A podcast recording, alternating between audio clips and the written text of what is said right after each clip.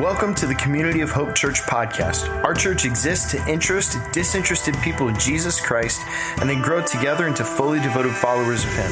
So, wherever you are, we hope you find this message helpful, practical, and applicable to your life. God bless.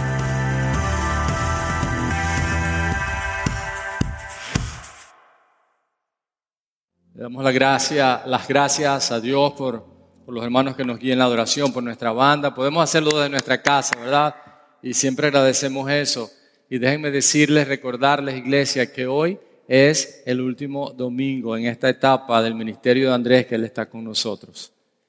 Andrés, muchísimas gracias por todo lo que eh, Dios ha hecho a través de ti en nuestra iglesia, por dejarte usar. La verdad que ha sido un privilegio y una bendición trabajar juntos. Y ya saben que este próximo año vamos a despedir a Andrés con su familia y sus niños, ¿verdad? Saludos a ustedes que están conectados, a familia de Community of Español desde sus casas. Aprovechen de descansar hoy, aprovechen de estar allí con sus familias y adorar juntos. No tenemos mucho tiempo de hacerlo de esta manera. Y hoy es un domingo diferente. Hay varias razones por las cuales decimos que hoy es un domingo diferente. Hoy es el último domingo del año. Increíble, ya pasó el año 2021. Este es un servicio solo en línea, ya que queremos darles a nuestros servidores que trabajan tanto este día para que puedan estar en sus casas con sus familias, para que puedan descansar después de tanto trabajo durante la Navidad. Y como ya Karen dijo, esperamos que hayan pasado una Navidad excelente. El próximo domingo comenzamos una nueva serie cómo funciona la vida, la visión de Jesús de la vida en el reino. Nada mejor para comenzar el año que conocer lo que Dios quiere. Y hablábamos de que Dios quiere cumplir su propósito en nuestras vidas. Culminamos hoy la serie Vuelve a casa. Jesús dejó su hogar para que tú regreses a casa. Y hemos hablado, le hemos dicho a la iglesia que regresemos al templo para adorar y les invitamos a ustedes también. El próximo domingo, dos, todos lo hagamos. Queremos de esa manera honrar al Señor. En mi familia, mientras yo crecía, era una costumbre pedirles la bendición a los padres. Era una buena costumbre. Si nos veíamos cien veces con la madre, cien veces diferentes al día, yo le decía, bendición mami, bendición mamá. Y ya al final del día ya solamente decía acción y ella decía diga. Ya como que estábamos cansados, pero el valor de la bendición seguía siendo el mismo, el mismo. Todos nosotros queremos que Dios nos bendiga. Todos nosotros queremos que Dios haga algo por nosotros que Dios se fije en nosotros. La pregunta que quiero hacerles es, ¿será que Dios quiere que nos fijemos en Él? ¿Será que Dios quiere que lo miremos a Él y nos fijemos en Él? En esta mañana quiero pensar en este tema, cuando Dios se fija en ti, o más bien cuando tú te fijas en Dios. Cuando tú te fijas en Dios es que las cosas no ocurren de la noche a la mañana, no solo en el mundo físico, sino también en el mundo espiritual. En los ejemplos bíblicos que durante la Navidad estudiamos de José y María, vimos que la Biblia nos enseña algunas cosas sobre ellos muy importantes, sobre todo hábitos en las vidas de ellos. Hoy vamos a leer un pasaje que nos revela un poco más sobre quién era María y nos deja ver algo de su carácter. Allá en Lucas capítulo 1, versículos 46 al 55. Vamos a leer. Allí espero que tengan sus Biblias donde están adorando con nosotros y puedan verlo también. Lucas 1, 46 al 55 es el famoso cántico, la famosa oración de María, el Magnificat. Dice, entonces dijo María, mi alma glorifica al Señor y mi espíritu se regocija en Dios mi Salvador porque se ha, fijado, se ha dignado fijarse en su humilde sierva. Desde ahora me llamarán dichosa todas las generaciones, porque el poderoso ha hecho grandes cosas por mí. Santo es su nombre. De generación en generación se extiende su misericordia a los que le temen. Hizo proezas con su brazo. Desbarató las intrigas de los soberbios De sus tronos derrocó a los poderosos, mientras que ha exaltado a los humildes. A los hambrientos los colmó de bienes y a los ricos los despidió con las manos vacías. Acudió en ayuda de su siervo Israel y cumpliendo su promesa a nuestros padres, mostró su misericordia a Abraham y a su descendencia para siempre. Qué oración tan hermosa, qué cántico tan poderoso de una muchacha que quizás apenas tenía 14 años. Sin embargo, podemos ver en esta oración, en este cántico de María, el Magnificat, un corazón que se acercaba a Dios como si fuese ya una persona que había tenido, y de hecho esto lo comprueba, una relación muy profunda con Dios a pesar de su corta edad. Y cuando hablamos de la oración, en este último día de este año 2021, 2021, queremos pensar en la importancia de que este próximo año 2022 nosotros decidamos realmente entregarle a Dios y tener una relación íntima con Él. Y la oración es una herramienta poderosa que Él nos ha dado para que lo hagamos.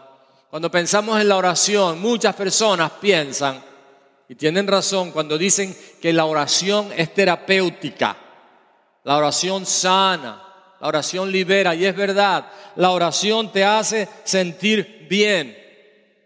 Algunas personas combinan la oración con meditación, pero eso puede ser solamente un ejercicio espiritual.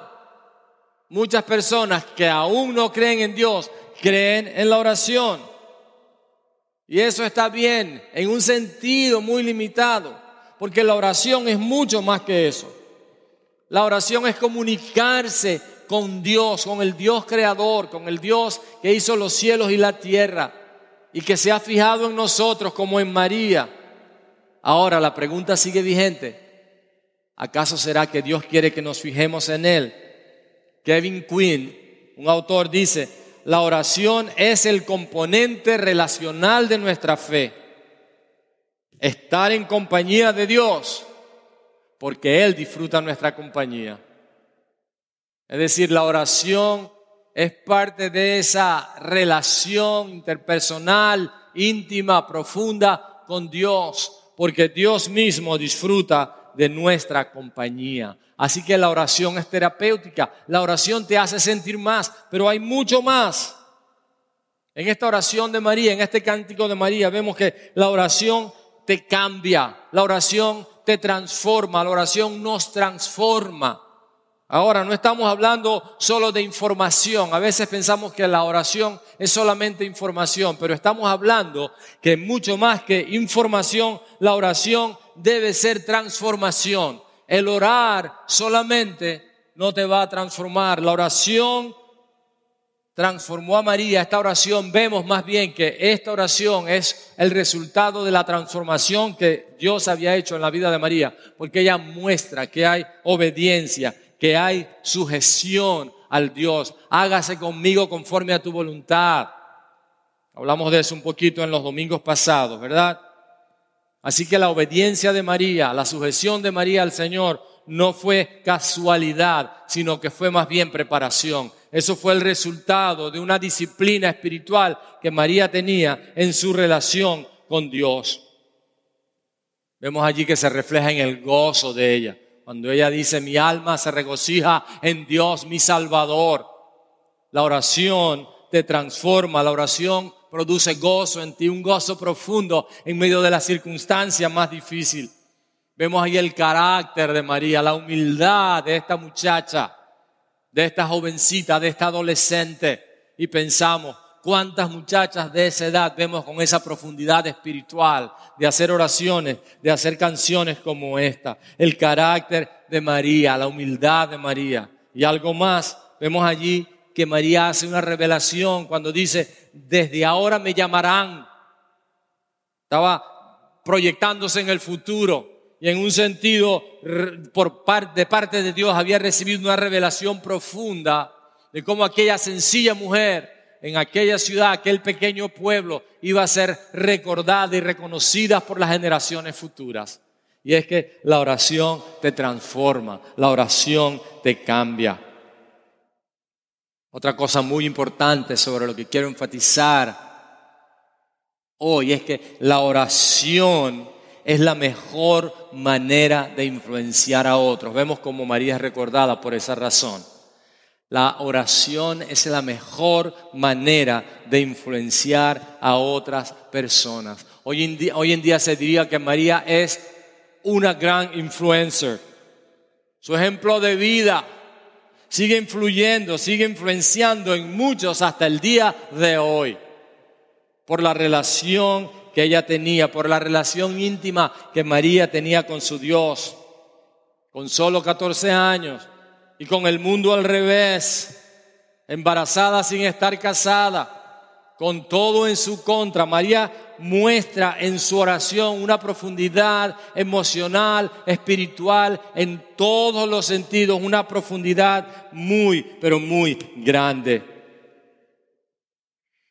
Otra verdad es que la oración es la mejor manera de glorificar a Dios. La oración es la mejor manera de glorificar al Señor.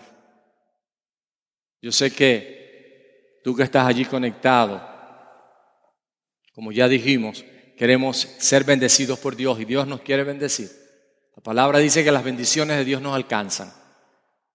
Y así como María misma lo dijo, qué, qué bendición que Dios se haya fijado en mí.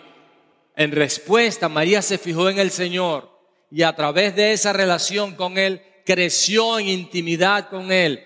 Así que es tiempo para que este nuevo año nosotros no solamente esperemos bendiciones de Dios y de que Dios se fije en nosotros, porque Dios ya se fijó en ti al enviar a Jesús a morir en la cruz por ti. Y celebramos hace pocos días la Navidad, el nacimiento de Jesús. Ahora este es un año para que nosotros nos fijemos en Dios, para que nosotros pongamos a Dios en primer lugar de nuestras vidas, que sea nuestra prioridad número uno. Y la oración es la mejor manera de glorificar al Señor. Así que aquí está mi desafío para ti, ahora que este año llega a su fin. Sigamos el ejemplo de María, que sin importarle la edad, fue instrumento de Dios. Como decíamos el domingo pasado, Dios usa lo menospreciado del mundo para redimir al mundo, para glorificarse y para hacer cosas hermosas. Y María es un gran ejemplo de ello. Sigamos ese ejemplo, sigamos ese ejemplo. Parte del desafío es este. Mi desafío es este. Aprendamos a orar más estudiando sobre la oración. Veamos en la palabra de Dios oraciones como la de María, de otros hombres y mujeres que conquistaron al mundo, que influyeron en el mundo, que hicieron cosas grandes porque buscaron el rostro de Dios en oración. Aprendamos a orar más estudiando sobre la oración. Y dos cosas más. Hagamos de la oración personal nuestra prioridad número uno en nuestro diario horario, en nuestro horario diario que está bien ocupado. Que cada día la oración sea nuestra prioridad número uno. Que no dejemos la oración en último lugar, si nos queda tiempo oramos, sino que más bien decidamos que la oración va a ser mi prioridad del próximo día. Cuando me acueste en la noche hago planes para que el día siguiente ya yo sé cuándo voy a orar, qué tiempo voy a dedicar a la oración. Y aunque debemos mantener un tiempo de oración de 24 horas, 7 días a la semana, hay tiempos específicos que le dedicamos al Señor. Algunos de ustedes conocen a mi nieta Elisa, que habla mucho y le encanta comer. Saben que cuando en la noche tenemos el privilegio de estar con ella, ella ora y da gracias a Dios por la comida de ese día. Pero como le encanta comer, ella esa noche da gracias a Dios por el desayuno del día siguiente y en la oración manipula un poquito a los padres diciendo, y mañana Señor, gracias porque me van a hacer unas panquecas o me van a hacer unas cachapas o me van a hacer unas arepas o me van a hacer lo que me vayan a hacer. Yo creo que nosotros debemos tomar el ejemplo de ella en el sentido de que ya sabemos que hoy, mañana, vamos a dedicar un tiempo específico a la oración. Qué bueno que nosotros hagamos de la oración personal nuestra prioridad. Y otro desafío, que hagamos de la oración colectiva una prioridad. La iglesia se reúne para orar. Y no dejen de asistir este próximo jueves 6 de enero, para orar. Nuestra primera noche de clamor, de 7 a 8 y 30 tendremos nuestra noche de clamor. Yo les animo a asistir. Hagan planes todos los meses del año. El primer jueves de cada mes vamos a dedicar un tiempo para orar como iglesia. Así que te animo a que desde ya hagas de ese tiempo una prioridad. Una última cosa, a partir de enero, a mediados del mes de enero, tendremos 21 días de oración. Va a ser un tiempo bien especial donde aprenderemos más sobre la oración como iglesia. Aprenderemos más sobre la oración como congregación. Y yo te animo a que estés muy pendiente a través de nuestra página, a través de, nuestro, de nuestra aplicación, a través de toda la información que siempre enviamos, que vamos a dedicar 21 días a aprender sobre la oración, a orar, para que este año sea el año cuando nosotros no solamente podamos decir cómo Dios nos ha bendecido, Dios se ha fijado en nosotros, fue lo que aquella muchacha María dijo en aquella ocasión, sino que nosotros podamos decir también, este es el año cuando yo me voy a fijar en Dios, a través de una vida de oración, a través de vivir una vida íntegra, entregada completamente al Señor.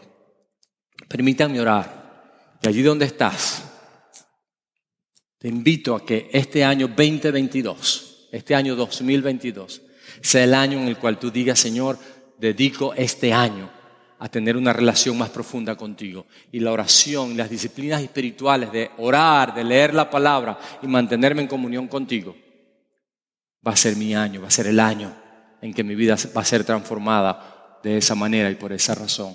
Ahí donde estás, ahí en tu casa, con tu familia, si estás con otros, tómense de las manos, dispónganse a orar, oren conmigo y digamos juntos, Señor, en este día reconocemos la importancia de la oración, la importancia de los hábitos espirituales que debemos con disciplina hacer que nuestras vidas crezcan más y más.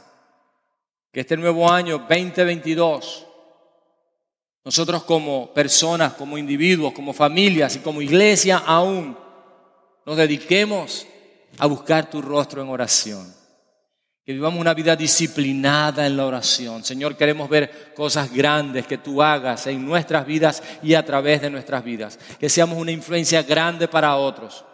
Que a través de esa relación íntima contigo traigamos gloria a tu nombre, Señor. Que crezcamos en nuestra relación, en nuestra intimidad contigo, para ser instrumentos en tus manos. Gracias. Gracias. Gracias, Señor por un año nuevo que nos das y por un año de bendiciones que han sido, ah, estos dos últimos años de manera especial han sido años muy difíciles. Sin embargo, Señor, tú has estado con nosotros y sabemos que este nuevo año tú estarás con nosotros todos los días como lo prometiste. Prometiste, Señor, que estarías con nosotros todos los días hasta el fin del mundo. Como tu palabra enseña que traigamos al corazón sabiduría en cada día que vivamos. Y te damos a ti, Señor, la honra y la gloria. En Jesús oramos. Amén. Dios te bendiga. Y antes de despedirnos, quiero leer nuestro versículo lema en Community of Hope, Romanos 15, 13. Quiero bendecirte con esta bendición que dice que el Dios de la esperanza los llene de toda alegría y paz a ustedes que creen en Él, para que rebosen de esperanza por el poder del Espíritu Santo, esa esperanza que Él puede traer a nuestras vidas, que seas lleno de la esperanza del Señor. Y con esa promesa quiero desearte un feliz año 2022. Dios te bendiga, iglesia. Dios te bendiga. Que el Señor esté contigo.